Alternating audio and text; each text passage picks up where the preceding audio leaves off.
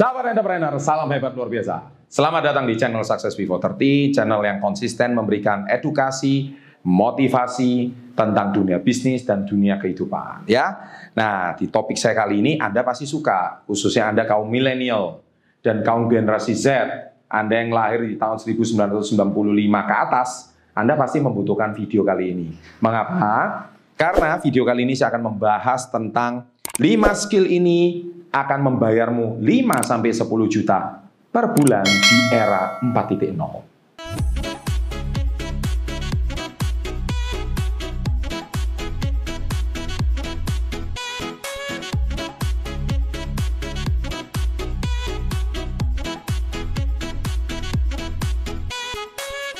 Jadi gini ya, tentu saja yang Anda sudah nonton video saya kali ini, Anda pasti penasaran.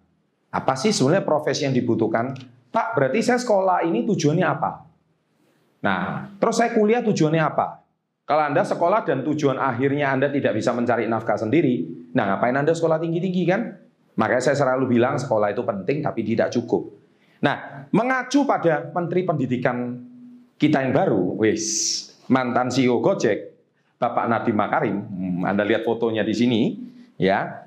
Nah, beliau baru-baru saja saya kutip dari video beliau, beliau itu menjabarkan tentang beberapa hal yang harus dirubah di sistem kependidikan kita sekarang. Nah, di sini saya juga merumuskan yang akhirnya nanti bisa menjadi sebuah bahan pertimbangan bagi Anda, khususnya Anda yang sekarang eh, kisaran usia di atas 15 tahun sampai 30 tahun, Anda harus paham ilmu ini. Kalau Anda nggak paham ilmu ini, sepertinya nggak akan terpakai nanti Anda punya profesi. Yang pertama, skill yang pertama adalah skill coding. Nah, jadi kita tahu sendiri bahwa anak-anak zaman sekarang ya mereka sudah mulai pandai belajar yang namanya coding. Jadi bagaimana membuat website, bagaimana membuat tampilan di website, bagaimana membuat dari website itu bisa disambungkan dalam bentuk aplikasi, Kemudian teknologi berbasis software dan tentu orang yang mampu coding ini tidak banyak dan skill ini harus Anda kuasai.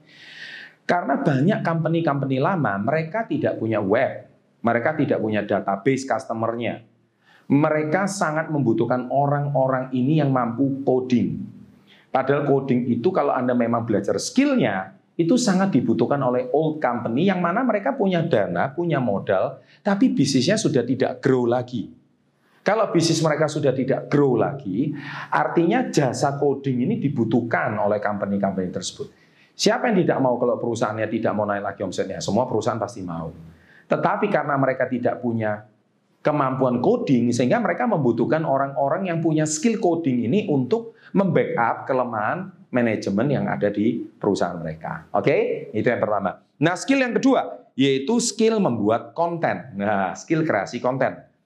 Nah, saya kira sudah tidak diragukan sekarang banyak YouTuber ya, selebgram, gamer. Jika Anda memiliki konten yang bagus, mereview masakan, sekarang di Indonesia ada sahabat saya pilot, atau channel under SP30 Dr. Sung, tanya Dr. Sung, SP30 Health. Nah, kita lihat betapa banyaknya semua profesi sekarang itu, semua ilmu yang didapat bisa membuat konten.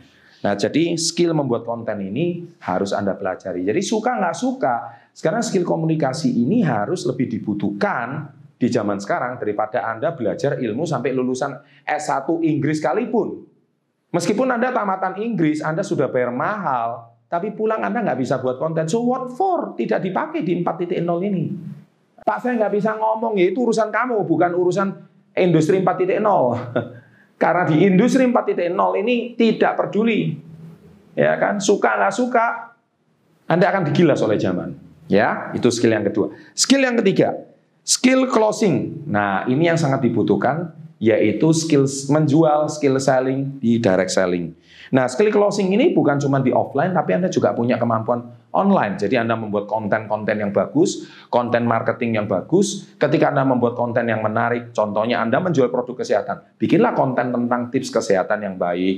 Ya, ujung-ujungnya terakhir setelah tips kesehatan yang baik, Anda tawarkan solusinya seperti ini. Jadi Anda nggak bisa di zaman sekarang itu tiba-tiba ini loh ada produk bagus, produk ini nggak bisa nggak akan laku. Karena 4.0 itu adalah era cepat, era informasi, segalanya gampang, tetapi konten siapa yang lebih menarik, dia yang memenangkan persaingan. So, kalau Anda nggak punya konten, ya jelas nggak bisa. Makanya skill direct selling, Anda juga harus punya konten. Ya, salah satunya yang saya rekomendasikan adalah menjadi aja uh, reseller di perusahaan KK Indonesia. Ya, di situ konten sudah dibuatkan perusahaan, mentor sudah disiapkan. Ya, Anda tinggal belajar di situ dan belajar jadi reseller. Enak kan? Kalau Anda mikir konten aja nggak bisa, ya sudah nanti dibantu mikirkan konten. Mudah sekali. Ya, yang keempat, skill bisnis. Ya, jadi saya rasa semua orang punya skill bisnis mereka sendiri, bisnis online mereka sendiri. Dan jika Anda punya skill entrepreneur, nah, maka mulai sekarang jadikanlah hobi itu sebagai sebuah income. Anda doyan makan ya, bikin uh, channel kuliner.